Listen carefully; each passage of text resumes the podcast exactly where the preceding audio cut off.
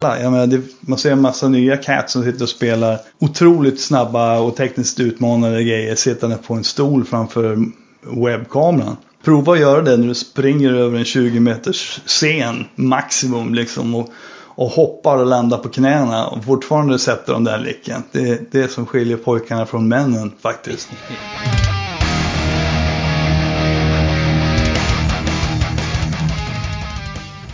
Då var det äntligen torsdag och eh, hög tid för ett nytt avsnitt av Rockpodden. Idag ska vi snacka om framgång och eh, världsturnéer på en nivå som ytterst få svenska musiker någonsin har upplevt eller ens kommer komma i närheten av att få uppleva. Och vem lämpar sig bättre för det snacket än eh, den store gitarrhjälten Key Marcello? Han är ju för många en stor förebild, både som musiker och gitarrist. Men samtidigt så kan jag känna att ibland hamnar han lite i skymundan av andra. Så jag tyckte det var fantastiskt trevligt att äntligen få slå mig ner och eh, snacka ordentligt med honom. Vill du stötta Rockpodden så finns det fortfarande några ex kvar av jubileumströjan som togs fram till förra årets, eh, till förra veckans eh, femårsjubileum. Grymt kul att så många uppskattar den och redan har köpt den. Men det finns som sagt några ex kvar så gå in på Rockpoddens Facebook eller Instagram så hittar du bilder och eh, information om hur du köper den. Om du redan har alla t-shirtar du behöver så får du gärna stötta det här arbetet via en swish till 070 77 38 200 77 38 200 eller gå in på Patreon och signa upp dig som månadsgivare. Nu kör vi igång! Du lyssnar på Rockpoddens avsnitt 241. Key Marcello är veckans gäst. Jag heter Henke Branneryd och jag önskar dig en god lyssning. Då säger jag som jag brukar, varmt välkommen till Rockpodden Key Marcello. Tack så mycket! Vilken jävla ära att ha en riktig gitarrhjälte på besök.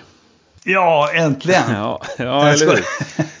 Eh, hur står det till med dig då? Jo, men det är bra. Jag kom hem från eh, Bologna igår. Jag spelade i lördags på en festival i Bologna, strax utanför Bologna. Det var jättekul. Det var ett slott uppe på toppen av en kulle. Man trodde först man skulle åka alltså på greve Dracula. Coolt. Eller Draculoncello, eller vad han borde ha hett om han vore italienare. Vad var du där och lirade med för konstellation? Jag har en konstellation som, som backar upp mig i Italien. Jag har jobbat till och från med en italiensk bokare som heter Stefano Luciano. Och eh, han har eh, ett gäng musiker som jobbar med. Det, det är en kille som heter Alessio Contorni. Som betyder side dish. Så jag, jag placerar honom som Mr Side Dish. Contorni är ju liksom sidokäk. Och så, ja, och, en rhythm section. Det är riktigt bra snubbar. Så vi har kört ett tag här ihop.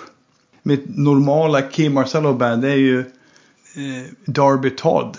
Engelsk trummis som har varit med i Darkness och spelat med Gary Moore och alla möjliga. Han är, men han är just nu i Vancouver och spelar in en platta med Devin Townsend. Okej, okay, shit. Ja, han är ju ruskigt grym. Mm. Och eh, Ken Sandin från Alien. Han, vi har ju spelat ihop jättelänge. Sen 2004 tror jag.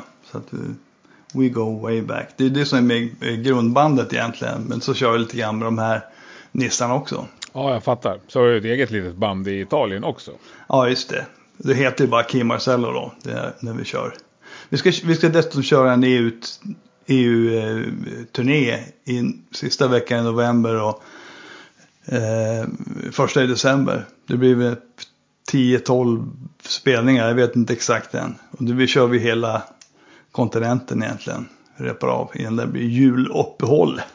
Ja, Okej, okay. men är det bara rena gig eller hinner du med guitar clinics och grejer också när du är ute på turné? Ibland brukar jag köra clinics. Jag har gjort så jävla många clinics. Det måste vara tusentals på det här laget. Jag är riktigt less på det faktiskt. om, det inte, om det inte är något special, något, något speciellt liksom. Va? Jag har gjort ju egentligen gjort clinics över hela världen liksom. Och, och, eh, i konstiga länder också som Indien. Uppe i bergen i Nagaland gjorde jag en clinic. Det var, det var ju ganska roligt. Jag spelade på något som heter The Hornbill Festival.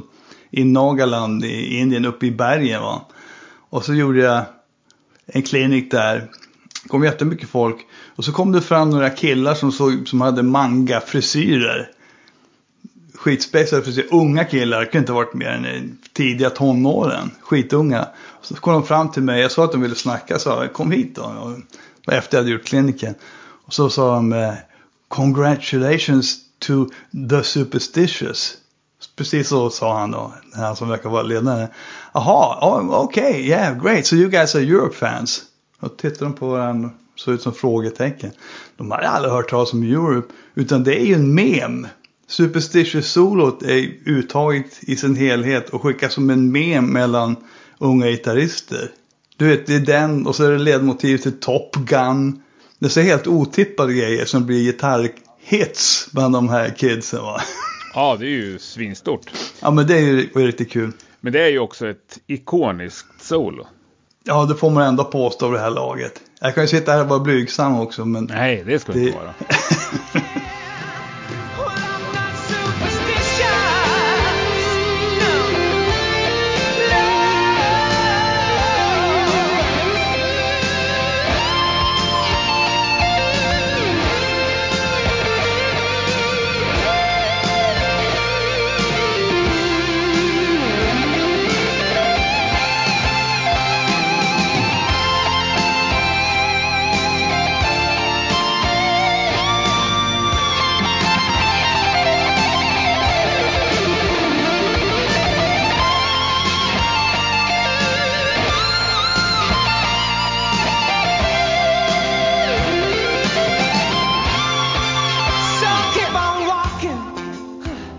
pratats om det där gitarrsolot eh, flera gånger förut i Rockpodden och jag vet att det har tagits upp som exempel på magisk gitarrton och sådär.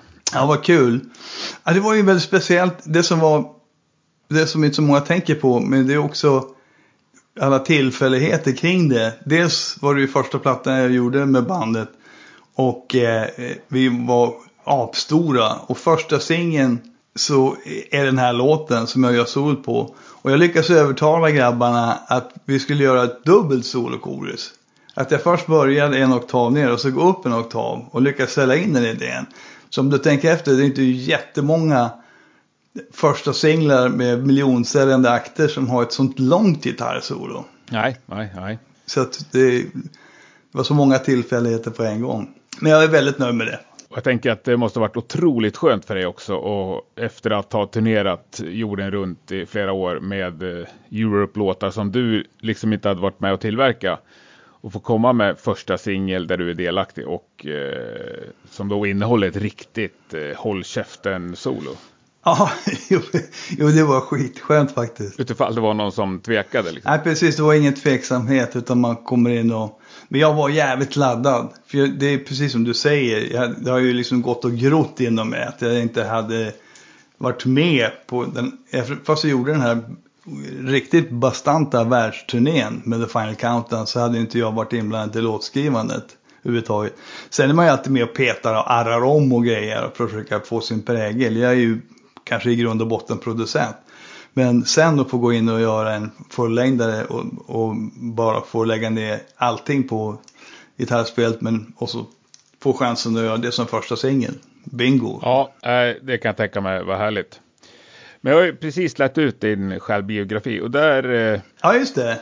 Där framgår det ju ganska tydligt att du verkligen vill vara både en riktig och en viktig del av bandet. Och att det är en strävan från din sida hela tiden och en slags kamp också som pågår kring det där. Ja, alltså, det, jag skulle kunna vara ännu mindre blygsam. Grejen var att jag, det, det minns jag var ganska störande, att internationell press trodde att jag var någon jävla eh, kid som hade vunnit på Lotto. Men, men faktum var att jag hade en karriär. Jag jag jobbade ju stenhårt och hade redan en platinumplatta och skivutmärkelser och storsäljande plattor i ryggen liksom. Dels som producent men också eh, ja, Easy Action som var det första band som signade en major label deal med en amerikansk label och allt det här. Så det var inte, jag var ju långt ifrån en rookie. Så jag hade ju eh, krav på Europes manager när jag skulle gå med och en av dem var att jag skulle få ja, dela rodret när det gäller skrivandet av musik och allt det. Han, och han ville ju bara ha med mig, han såg det som sin plikt att få med mig i bandet till varje pris. Så han sa ju ja på allt. Så han lovade ju mig, och jag ville ju då sjunga minst en låt live och på varje ny platta och så vidare. Och alla de där grejerna gick han ju med på då. Men sen så visade det sig i slutändan att det var ju inte så. Så det ledde ju självklart till konflikter. Och de höll ju egentligen i sig hela tiden under tiden jag var med. Men eh, hur mycket snackar ni om det där medan det var liksom fullt pådrag och eh, succéturné så att säga? Nej, då har man ju inte tid att gå in på sådana grejer. Men det låg alltid, underli- låg alltid där underliggande. Så är det ju liksom. Det är något grundläggande som man inte kan riktigt enas om. Så är det ju så. Och lite konkurrensstämning när det kom, eller inte så lite heller, när det kom till skri- låt, låtskriveriet helt enkelt. Mm. Det kändes som att, eh, att eh, det, det fanns ett, eh, en maktallians mellan eh, Tempest och managern. Eller för att säga det rent ut, så här var det. Thomas Hertman var ju inte Europes manager, han var Joe Tempests manager. Och det insåg jag allt för sent. Mm. Jag tror att det var ett band som hade en manager, men det var det inte. Så det var ju lite tufft att slåss emot, så att säga. Men så var det mycket andra trevliga grejer också. Ja, ja. Vi åkte på... Det var, men, det, men det är liksom grundförutsättningen. Jag får ju ofta den där frågan och det är, så- det är förklaringen till det hela. Att det blev lite konflikter hit och dit. Sen när vi åkte på de här äh, maratonturnéerna, då var vi ju professionella och levererade varenda kväll. Och det var ju, det var inte liksom, folk verkar tro att, äh, speciellt nya, lite yngre musiker idag, de tror åh jag är född i fel tidsålder, det måste ha varit fantastiskt. Och på 80-talet så åkte alla privatjet och du vet, men så var det Mm. inte. Det är hårt jobb vad man än gör. Ja, ja. Du ska ju leverera varenda kväll liksom. Och, och dessutom göra en ofattbar massa promotion under tiden. Mm. Så när man åkte då de långa resorna till nästa stad, nästa land vad det var.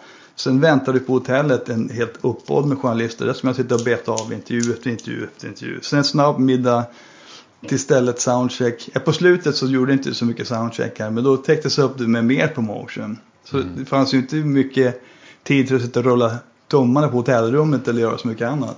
Nej. Nej, och det framgår ju, tycker jag, när man läser din bok. Man kollar. Det finns ju en briljant dokumentär om den där första USA-turnén, va? Ja, just det. Ja. Europe in America heter den. Ja. Ja, men det är stort ju. Men, men eh, jag, jag tänkte på en sak när jag såg den dokumentären. I din bok så snackar du, det är ju väldigt mycket sprit och droger i boken. Ja. Och, och det fattar att ni inte knarkar i dokumentären öppet. Men det är liksom, man ser inte ens en ölflaska någonstans. Yes. Nej, om man ser i, i, i logen och så här, innan gig så verkar det jävligt städat. Jag tror att det blev lite redigerat. Och det Ja. tror jag säkert att managementen hade, hade något att säga till om. Liksom. Men det var ju sådana tider också. Det skulle se fint ut. Ja, men, men Jag, jag menar, det, det var ju punk och, och var på något annat sätt liksom. Och vi skulle, jag tror att tanken var att vi skulle representera något annat utåt sett. Liksom. Ja. Ja. men om du tänker, jag vet inte om du kommer ihåg omslaget på den, eh, den, den svenska versionen av den, det, det första Easy Action-albumet. Ja. Det, det var Hans Hattvig, Mr Okej, som tog det fotot. Och Okej. där var det ju fullpackat med spritflaskor och cigarett, fulla askfat med cigarettfimpar. Det var ju bara för att det skulle sticka i ögonen. För det var ju på den tiden skulle inte det sånt synas på Nej. bild. Sådana var tiderna. Jag fattar. Men, men eh, alltså, var det mycket festande innan giggen just? För ni spelar ju otroligt bra under den här turnén. Alltså bandet låter ju svinbra, det måste ju sägas. Nej, nej det gick ju inte. Det Nej. fanns ju inte en chans. Utan det, det, det, det, var, det var väldigt lugnt innan. Och det var så mycket förberedelse innan ändå. Så det hade inte... Det, nej, det, det säger sig självt. Jo, ja, det, Det- kanske gör det. Men ja, jag Nej, sen har jag många kollegor som har satt det i system också. Men då låter det ju skit. Ja.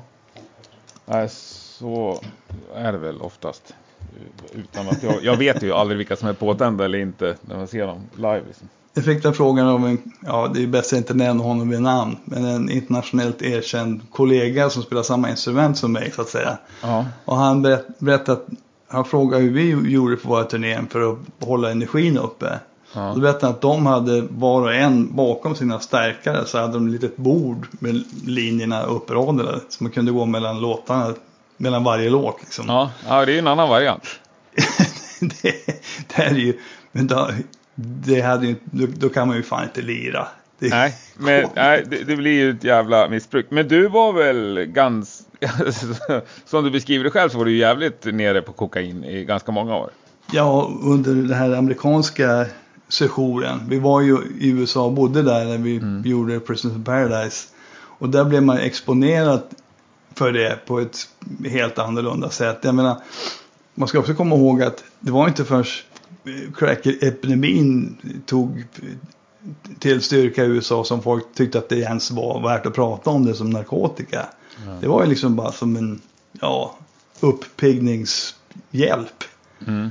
Det var allt det var. Och det marknadsfördes ju helt felaktigt givetvis som den perfekta partykicken.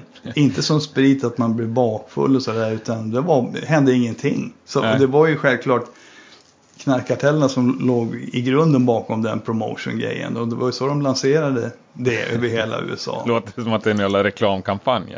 Men ja, visst. Ja, Men, men det var ju eh, så. när började du märka negativa konsekvenser med det? Liksom? Ja, det var väl att det inte var lika kul utan. Och det är ju ett jättevarningstecken liksom. Ja, men de där Europe-åren, jag vet inte, det finns ju jätte, jättemycket att säga. Men du har ju sagt mycket om dem och jag antar att du får frågor om dem hela tiden liksom. Ja, man blir ju lite less på dem. Måste man ju faktiskt erkänna. Det, Ja. det blir samma tugg om och om igen. Ja, Man ska egentligen göra som Ted Gärdestad och svara helt olika var, på var, varje gång på samma fråga. otroligt Han gjorde jobbigt sådana här sitta klassiker. Ja, men det är sjukt jobbigt att sitta och hitta på svar också. Det är det. Liksom, vad gjorde du under den perioden? Och ett svar kunde vara att han jobbade på kibbutz i Israel. Annan, och sen sa han till en annan journalist att han varit i USA. Så det blir väldigt mycket konflikter. Tycker jag var Ja. faktiskt rätt roligt. Ja, det, det är faktiskt svinroligt ju. Eh, Men hur, liksom, om, du, om du tänker om åren, bara som slutfråga, om du tänker om åren som liksom eh, ett paket eh, i ditt liv Ja. sådär. Är det med varma minnen eller blir du liksom förbannad på någonting när du tänker tillbaka på det? Nej, för fan. Alltså det är riktigt varma minnen. Alltså först och främst så var det ju en eh, otrolig lärpenning. Mm. Jag menar, jag, jag hade ju... Klart jag hade turné och spela och hade en, en, en djävulsteknik innan jag började. Men sen att få den här otroliga eh, praktiken som det faktiskt är. Tre världsturnéer och spela på de största arenorna i hela världen. Och man lär sig ju grejer om du är, hur det är att stå på scen och spela. Jag menar, det, man ser en massa nya cats som sitter och spelar otroligt snabba och tekniskt utmanande grejer sittande på en stol framför webbkameran. Prova att göra det när du springer över en 20 meters scen maximum liksom och, och hoppar och landar på knäna och fortfarande sätter de där licken. Det är det som skiljer pojkarna från männen faktiskt. Och jag fick de där, jag fick de där fantastiska möjligheterna att få lära mig det under de här turnéerna. Ja. Så det vill jag aldrig ha ogjort. Och jättebra plattor gjorde vi två stycken där. De Ja. håller jag som toppen av min karriär faktiskt. Ja, och det är ytterst få svenska hårdrocksgitarrister som har fått uppleva det där. Ja, det är det. Ja. Det är verkligen inte många. Så att jag känner mig privilegierad utan tvekan alltså. Härligt. Eh, men hur ser kontakten ut med bandet idag? Ja, den är, mera med Europe Ja. Nej, den är obefintlig. Det, jag har inte pratat, jag, jag träffade, jag träffade dem allihopa 2006 tror jag, 2005 eller 2006. Vi skulle spela med Easy Action på Sweden Rock Festival. Ja. Och då, då hade, ja Sweden Rock hade en kick-off på Globen-annexet i Stockholm.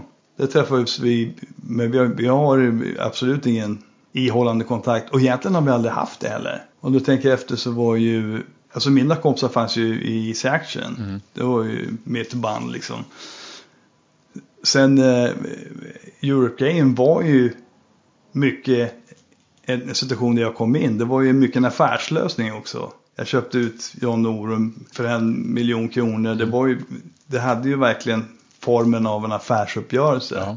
Så mellan turnéerna hade vi inte jättemycket kontakt då heller. Och sen vi gick på hiatus 93 har jag ju nog aldrig kontaktat någon av dem. Och de, det är ömsesidigt. Sen brukar jag ju springa på Haugland på rockklassiker radiostationen i Stockholm Ja. när jag är där och spelar musik eller bara allmänt larva mig i radio. Mm. Så, men that's it. Men, men har Norum köpt tillbaka sina royalties eller äger du fortfarande dem för de första tre plattorna?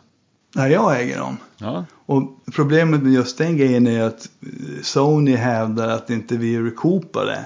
Eh, och det har de hävdat sedan 93, 92, 93 någon gång har de hävdat att inte vi, vet vad recoupade är? Alltså går plus minus noll? Ja, just det, att det inte har nått upp till vinstmarginalen än för att det är fortfarande, och det där är ju, känns ju som horse shit.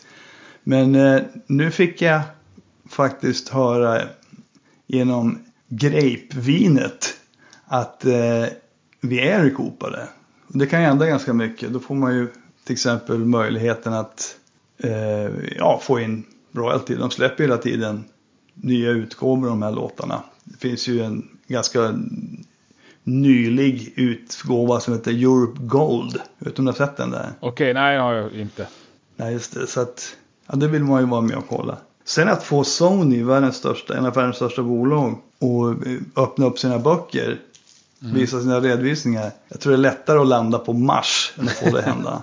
Ja, det det, har ju varit class action lawsuits när folk har gått ihop. Jättemånga artister och vill att de ska öppna böckerna. Ja. Till och med bara för några, mån några månader sedan så eh, The Boss advokater, Bruce Springsteens advokater, frågade, eller krävde att de skulle öppna upp böckerna så att de kunde göra en audit. Och de har ju bett alla konstant bara fara till helvete. Och de har ju tyvärr pengarna och clouten att göra det än så länge då.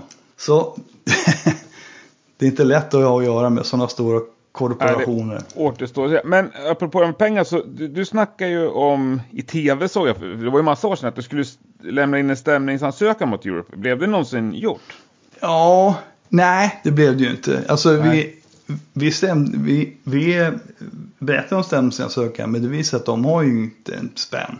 Och det är ju ingen, det är ingen vits att stämma någon som inte kan pröjsa. Och de har ju inte, ja det är märkligt att de har inte heller lyckats köpa ut mig. Så jag är på något jävla vis med i bandet ändå. I alla fall i det bolaget vi hade tillsammans. Det är klart jag fattar Ja. att det inte är med i bandet och det har jag ingen som helst lust att vara heller. Nej. Men det, de har inte lyckats köpa ut med det ekonomiska. Så framtiden får ju utvisa hur det ska gå till då. Va? Så jag äger fortfarande de tre första plattorna som jag inte spelade på. Plus de två jag var med på. Mm. Ja, men eh, var med i bandet Easy Action. Är du med där? Finns det bandet kvar skulle du säga?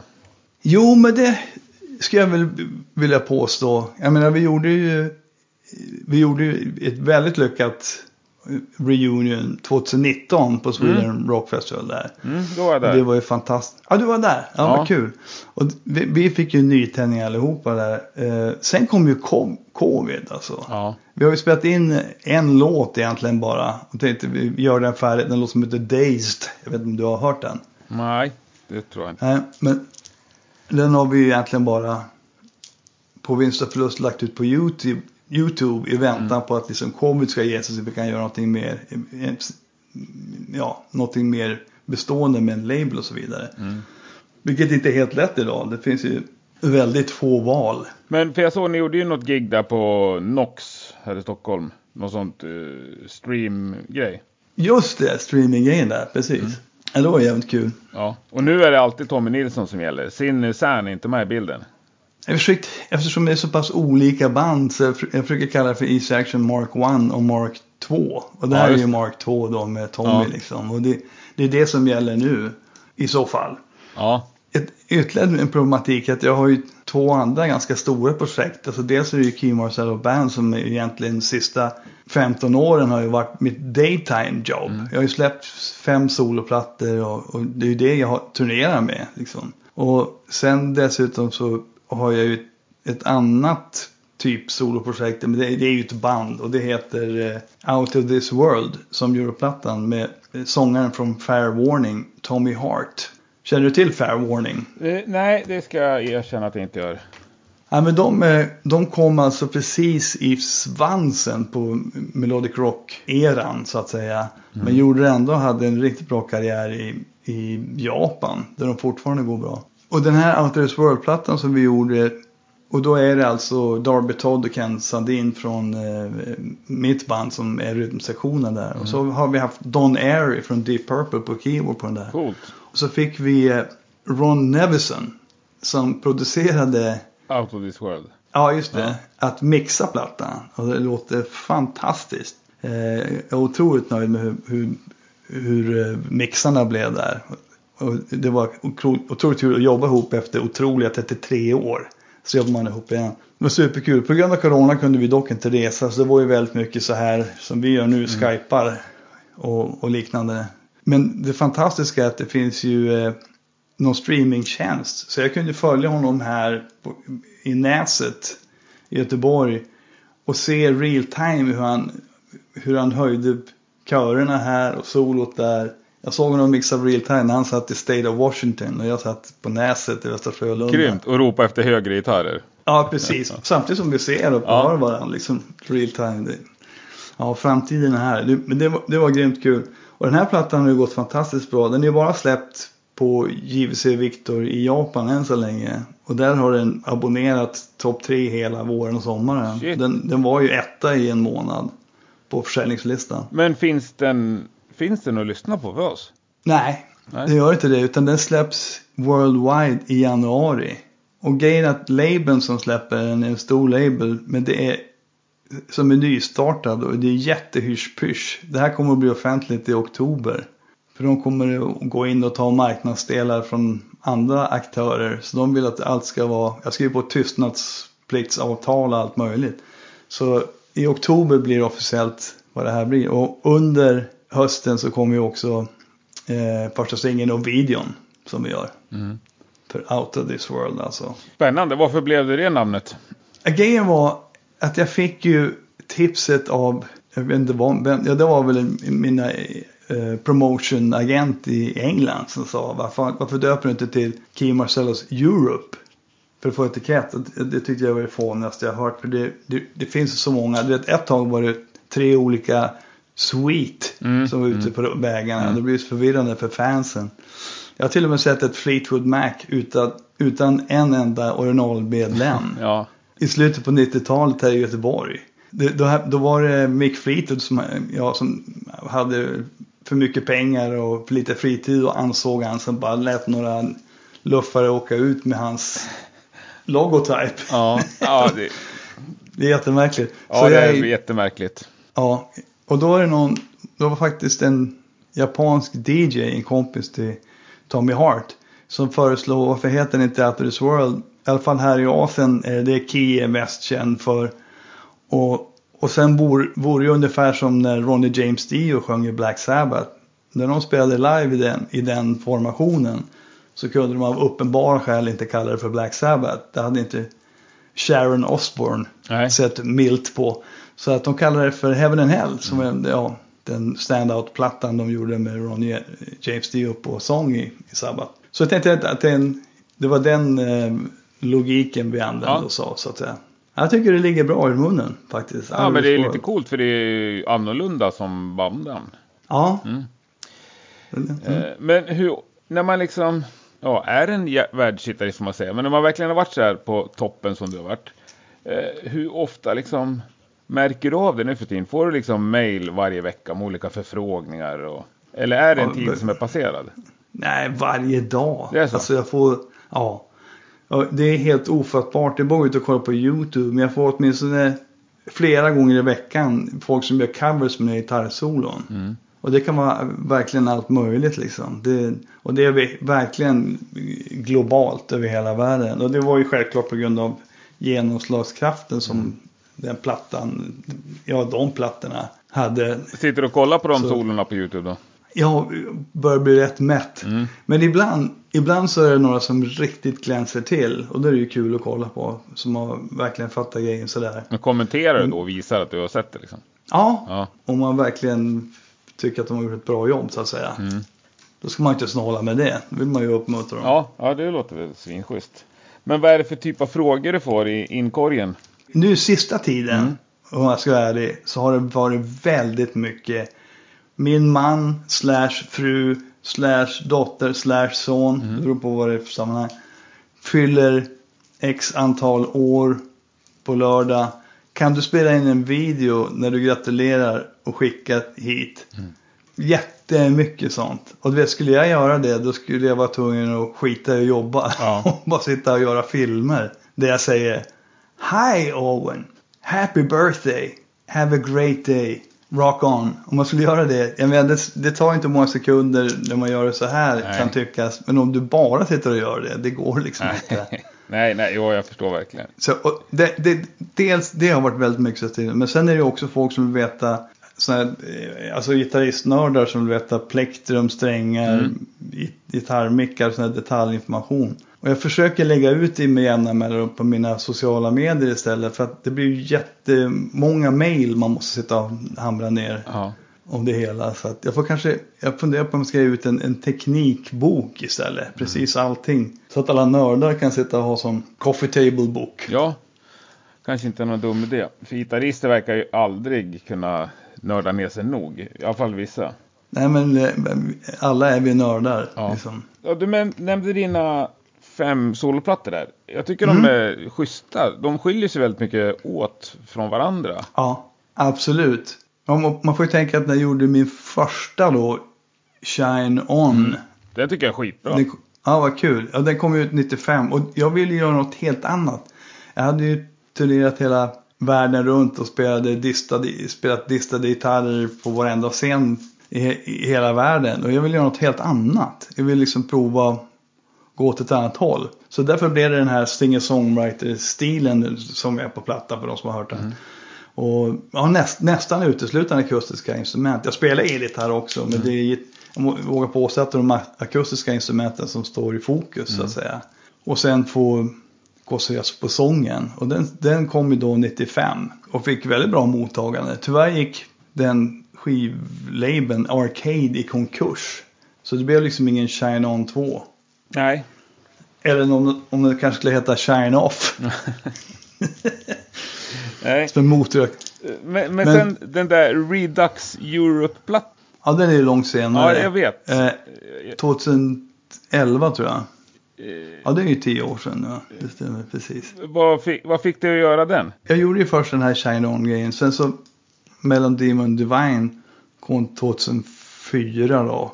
Och där, där ville jag tillbaks till hårdrocken igen och, och distade gurer och, helt stämt i Drop D och ja, lite nyare tänkt så att säga. Mm. Och sen gjorde jag ju efter den eh, Judas Kiss som är lite grann i samma anda. Mm. Och sen efter det så gjorde jag en platta med, ja det är vad det, Redux betyder ju någon form av förnyelse av, av tillbakablick. Mm. Det är ett ganska knepigt ord, gammalt ord här. Och det var väl det jag gjorde. Så att det covers på låtar från mitt förflutna. Det är bara en originallåt på den och den heter just Redux Europe. Mm. Och sen är det Europe-låtar och en Easy Action-låt och sådär. Ja, som jag gör nya tappningar. Jag har bland annat låten jag skrev med Bo Hill på Princess in Paradise som heter Mind in the Gutter. Den, där sjunger dottern på. Okej. Så, så att, eh, nej, det var en jättekul platta att göra. Men du sjunger i övrigt helt på plattan? Ja, jag, alla mina soloplattor Och det kändes inte konstigt för dig att sjunga Final Countdown liksom? Jo, det gjorde det faktiskt. Jag har aldrig, jag har aldrig helt känt mig riktigt bekväm att sjunga den. Alltså, jag gör den gärna och folk vill, gärna, vill självklart höra den när man är ute och spelar. Mm. Men eh, det är inte riktigt min sångstil. Jag är mer, min sångstil är mer som Shine On-plattan. Lite Don Henley territory. Mm. Singer-songwriter, den typen av, av voice. Men eh, ja, så blev det. Det Men visste jag ju inte innan. typ nu när du var i Italien i helgen, spelade du Final Ja. Countdown då? Nej, det är inte, men du vet. det är ett jättebra SA i rockärmen när man har blivit inkallad, inklappad tre gånger. Och så kommer man ut och så går, drar introt igång. Då river man huset en gång till. Ja, Och det, det S i rockärmen vill man ju alltid ha. ja men det har ju du alltid. Ja. Ja, det, det, Jag brukar sluta med Superstitious. Det känns ju som den naturliga sista låten. ja. Men du spelar mycket Europe sådär när du är ute? Ja, Det är väl 50-50 skulle jag säga. Folk vill ju höra de här låtarna från, eh, som de känner igen från Princess and Paradise och After This World Mm. givetvis. Och det bjussar jag på. Och sen är det ju från mina soloplattor. Mm. En, en låt som eh, stand out från Melon Demon Divine är till exempel Hey Romeo. Den får man ju köra. Sen kör jag även eh, Talk of the Town, Easy Action. Den fick jag också Mm. internationellt renommé. Och så är det ju standardlåtarna från min solokarriär. Scaling Up, Dog Eat Dog från Judas Kiss och blandat. Jag ger och blandar Ja. helt enkelt. Blandar och ger kanske det heter. Man får säga som man vill här. Men du, hur, eh, inte corona-år, hur många gig gör du? Nej, under, alltså, nu har jag varit ute, tre helger i rad. Jag gjorde Vallonia-festivalen nu i helgen. Eller förra det inte, men helgen innan det, då var jag, gjorde Art Rock Festival i, i, i Reichenbach i Tyskland. Och veckan innan var jag utanför Trondheim och gjorde en festival. Alltså det är de tre första giggen på ett år och åtta månader. Det är ju helt sjukt. Ja. Satt och pratade om det med frun och jag har aldrig varit så mycket, eh, rest så lite sedan jag var tonåring. Nej. För det var som att jag var tonåring, då började det liksom att de var borta helger och allt sånt där va. Sen dess har det inte varit ett sånt här långt onaturligt avbrott. Och det har verkligen varit speciellt alltså. Jag vet inte, om, inte, om jag inte hade lyckats hålla, jag har jobbat mycket i studion. Jag har, jag har kanske lejonparten av en ny solplatta har jag i på hårddiskarna här och, som jag jobbar på. Så har jag, gjorde vi den här After This World-plattan. Den eh, som blev etta i Jap- Japan Mm. där. Och jag har ju eh, en massa Easy Action-låtar så här. Så jag har inte suttit och plockat en naveludd direkt.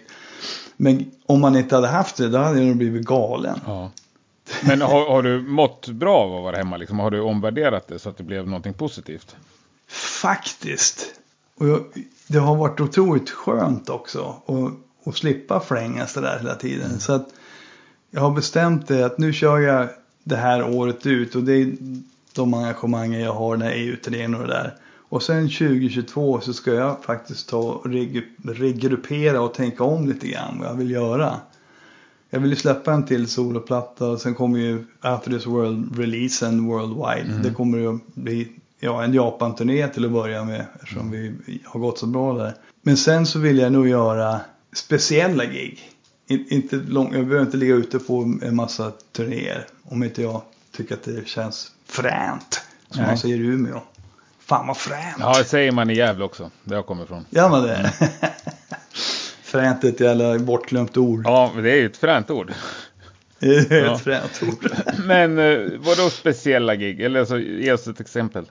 Ja, alltså man tackar inte nej till att spela på Wacken eller, eller Sweden Rock Nej. eller Skogsröjet till och med. Men jag menar att, att åka ut och, och harva, det, det, det, kanske låter som jag är en bortskämd jävel och det är jag också.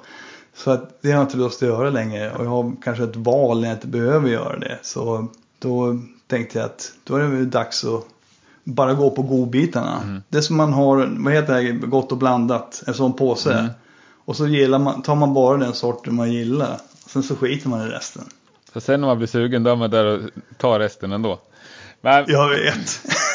Nej, men det är klart. Åh fan, du har väl harvat, alltså om man känner så, man får ju säga att man har harvat färdigt i sitt liv liksom. ja. Och sen kanske jag, jag, menar, jag har ju ändrat mig förr men, men det, det känns lite grann som att det hade varit kul att bara äta det göttaste i kakan liksom ett tag. Mm. Ja, det tycker jag det är värd. Men ja, då vet inte du så mycket om framtiden där då? Nej, ja, alltså det, ganska mycket vet jag ju. Det att det kommer en solo, ny soloplatta under 2022. Och att uh, After This World Slaps Worldwide, att det kommer ju att bli turnéer. Det är snack om en, någon form av double bill EU-turné också där. Så att det kommer ju hända grejer ändå. Vilka skulle ni passa med på en double bill? Ja, det finns ju, alltså egentligen melodiska hårdrocksband du snackar om. Det, det finns en hel del alltså. Mm. Jag tror inte vi skulle passa med Devin Townsend. Det Nej. är alldeles för annan style. Men sen finns det ju en massa bra. Jag vågar inte börja prata om namnen för då kommer man förse mig vilket det är vi har tänkt. vi säger Whitesnake, för det vet jag är upptaget va?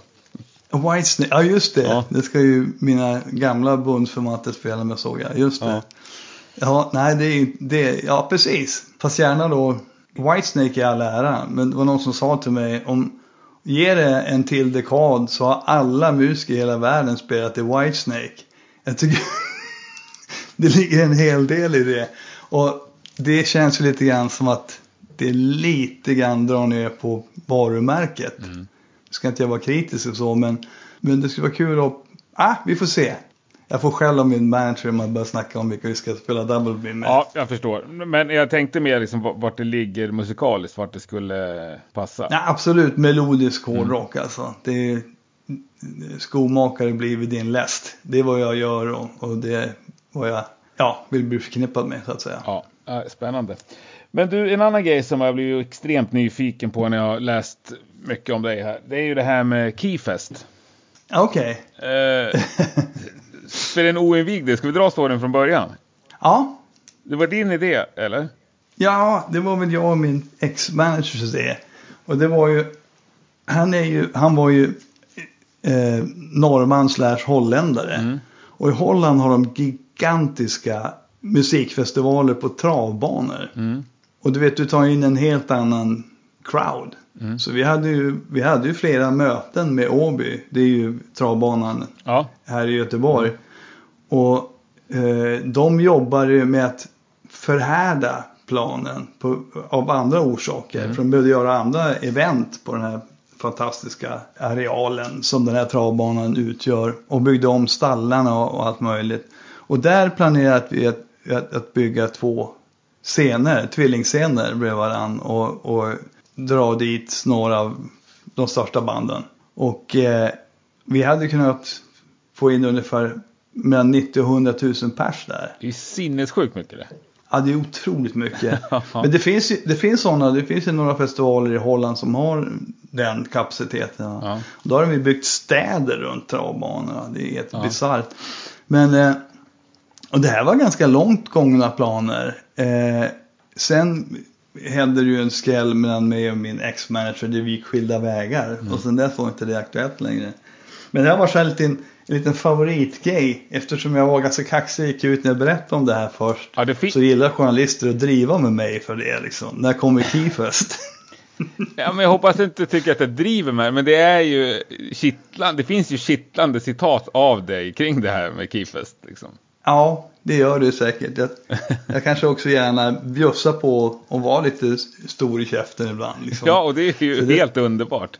Men alltså hur, hur långt gångna planer var det? Var det något band som var tillfrågat? Liksom, var det så? Ja, jag mejlade. Jag har Gene Simmons mejladress till exempel. Så jag mejlade honom och jag mejlade hans manager Doc McGee. De var jätteintresserade. Om man säger 100 100 000 people, då är det inte någon jävel som är ointresserad kan jag säga. Nej, nej, nej. Så att vi hade flera namn alltså. Vi hade, vi hade snack med, inte jag personligen då, men managern hade snack med AC/DC och ja, det var väl eh, top of the notch namn. Mm. Men sen kan jag säga att jag är jävligt glad att det inte blev av. För det är väldigt risky business att göra festivaler. Har de sista Ja. tio åren visat sig. Ja, ja visst. Herregud. Men, Konkurserna men, står som spön i backen. och, och nu finns det inga, inte ens ett embryo kvar av det här. Nej, nej, nej, nej. Jag kommer inte att byta bransch. Jag får återgå till mitt tidigare citat. Skomakare blir din läst. Ja, men det vore ju ändå, det vore ju ändå jävligt coolt om du gjorde en endagsfestival med några band och du lirar såklart och kallar det Keyfest för för att bocka av det Ja, liksom. men nu är det sådana djävulska förväntningar. Det går inte liksom att göra det på Musikens hus i Majorna. du, kan ta på den här... Du, du kör på Åbytraven men du liksom tar den här vinnarcirkeln eller något. Ja, det? vinna cirkeln. Ja, Ja men vad fan, du har ju hållit på med trav ju. Du var ju med på tv ja jag trava. vann ju stjärnkusken den här. Sen tog jag ju kuskutbildning också. Fast det var faktiskt långt, det- här med Keyfest var ju långt innan det. Men det, Ja. det var rätt roligt för jag träffade alla de som var inblandade i Kifast-snacket senare när jag vann stjärnkusken och var där och körde. Men jag, jag tog, både jag och Patrik Sjöberg tog ju kusklicens efter vi hade gjort stjärnkusken för vi fick blodad tand. Det här är fantastiskt kul. Har du använt den licensen något? Faktum är att sista åren här, eftersom man måste förnya den varje år. Alltså jag har ju licensen men jag måste köra Mm. upp igen då. Det är som att köra upp när man, eftersom man har grundutbildningen. Så jag måste köra ett sånt eh, uppkörningslopp då. Och det är väl inga problem. Det är ju bara att jag bokar tid och åker. Det är ungefär sju minuter med bil från där jag bor till Åby travarena. Så det, det är en Mm. smal sak. Men jag har haft så mycket att göra. Och jag upptäckte också under hela den här resan med, med travet att det är otroligt tidskrävande. Och det är en lång, lång väg innan man kan börja tävla om några prispengar. Inte för att det är någonsin det med, där- och inte vadslagningen heller, utan det är kärleken till djuren som, som jag har tyckt var, varit fränt. Blev ju, jag blev ju kom, kompis med pollarna rakt över disk. Ja, de Mm. är ju mäktiga. Men har du, no har du alltså någon gång kört ett lopp efter den där Ja, tv-serien? Efter det gjorde vi det ett tag, men sen sista åren här har jag koncentrerat mig helt på min karriär istället. Ja, jag fattar. Ja, det kanske är vettigt. Jag tror det. Jag märkte också att om jag tar bort för mycket tid från spelandet så kan ju det, ja, det kan ju sätta pinnar i hjulet Mm. på en. Helt enkelt. Så att, nej, det har varit full fart framåt. Hur mycket gitarr spelar du nu för tiden? Hur mycket jag lirar? Ja, alltså övar du fortfarande? Ja, oh ja. ja men det, jag gjorde mig av med studion under coronan här.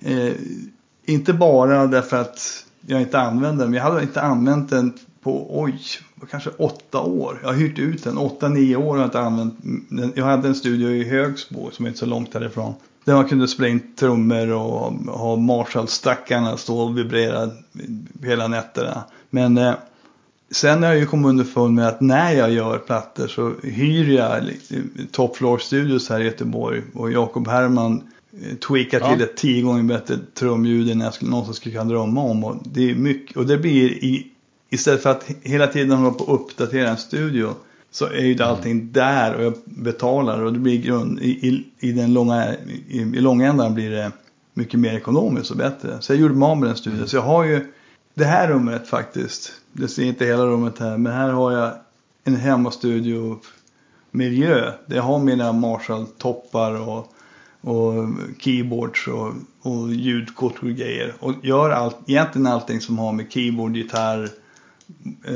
och vokaler i den här studion. Så så ser det ut idag. Ja. Så, så att det är en hel del studiojobb också. Dels för andra, folk vill ha gitarrsolon eh, solon ofta. Då spelar jag in det här, skickar filer. Och det är många plattor görs på det sättet idag, man skickar filer till varann och färdigställer. Ja, ja visst. Snudd på så det görs. Och framförallt sista 18 månaderna. Ja, framförallt. Eh, men övning där alltså. Du övar fortfarande. Vad är det du övar på då? Övar du för att bibehålla eller eh, liksom saker som du vill bli bättre på? Ja, alltså man, dels brukar man hålla liksom teknikerna intakt genom att Först, alltså på morgonen när jag kommer in, då brukar jag start, skrämma upp min eh, GMP liksom och så på med Les Paulen och så sit, sit, värma upp, mjuka upp lite sakta. Va? Sen så gå igenom de här teknikerna. Jag menar legato, alternate picking och sweeps och tapping och bara så att man känner att man håller sig, ja, att man inte är ringrostig helt enkelt. Så det är jag liv, livrädd att bli. Men det är faktiskt ganska svårt. Jag har svårt att bli ringrostig. Jag tar ju aldrig med mig gura på semestrar. Men det brukar inte vara. Ibland kan det till och med vara bra att vara borta på semester. Att man har liksom låtit hjärnan vila på något sätt. Kan man ha mer flyt när man kommer tillbaka igen. Men öva varje dag, det gör jag alltså. Ja, det är ju grymt ju. Ja, det, det, Tänker jag. Ja, jag, jag är grymt tacksam att jag har möjlighet att göra det också. Att bara gå upp Ja. och sätta mig en kopp kaffe och börja mörsa liksom, på morgnarna. Det är många som måste åka till gruvan. Ja, jätte.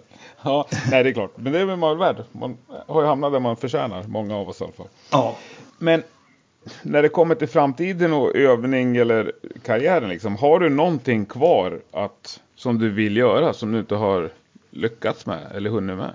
eh, ja, Det känns ju som du ändå har bockat av en del punkter på en normal bucketlist. Ja, väldigt många faktiskt. Jag vet inte vad det ska vara. Alltså det är därför jag gillar att spela på aviga ställen. Indien och sånt. Alltså det... Ja. Och nu ska vi spela på Europaturnén här. Ska vi spela i Estland, Lettland och Litauen. Och det tycker jag är Mm. jättekul. Jag har aldrig varit i det området överhuvudtaget. Alltså man har ju varit i Ryssland och Polen och men, men inte just i Baltikum. Det tycker jag ska bli skitkul. Sånt kan jag tycka är en utmaning. Det, är ett helt nytt ställe och sådär va. Det var en annan rolig grej. Jag spelade i Kosovo på något som heter Hardfest. Hard, H-A-R-D och så ett H till. Hardfest. För några somrar sedan. Skitfin festival. Som jag headlinade där. Det- kom 25 000 pers och kollade på oss. Och det var jättefräckt. Och grejen är, Kosovo är ju lite inneslutet land så att säga. Det är ju, spåren av öststat finns fortfarande kvar om man säger så helt enkelt. Så det var ju jättemycket media och Europe har ju aldrig lirat där. För det var ju, när vi var stora så var det ju ja, Jugoslavien-konflikten i, i pågående och så vidare. Ja, just det. Så jag kom, det var ju liksom det, första gången någon från Euro kom dit. Så det var en enda tv-kanal var där och det var jätteroligt. Det kan ju vara rätt kul att göra någonting sånt exotiskt också. Som Kosovo är ett land som jag aldrig skulle få för mig att resa till som turist. Nej. Men nu fick man se det. Och nu helt plötsligt skulle man kanske kunna tänka sig att göra det. För det var väldigt trevligt. Ja, vad kul. Sånt tycker jag. Nej, då får jag väl önska dig fler exotiska resmål och aviga ställen att spela på. Tack Henke. Jävligt trevligt att snacka med dig. Ja, detsamma. Men jag hoppas vi ses på riktigt snart. Ja, Så samma här. En skål och en handskakning. Ja, absolut. Det får bli till, det får bli till någon festival. Snart, snart öppnar det igen helt enkelt. Den 29 september ska Ja. det vara som vanligt igen sägs det. Det låter helt underbart. Ja, kör vi. det är fantastiskt. Ja, Can't wait. nej, verkligen. Ja, det blir underbart. Nej, men stort tack för din tid, Ki. Kanon. Skitbra. Tack. Ha det gott.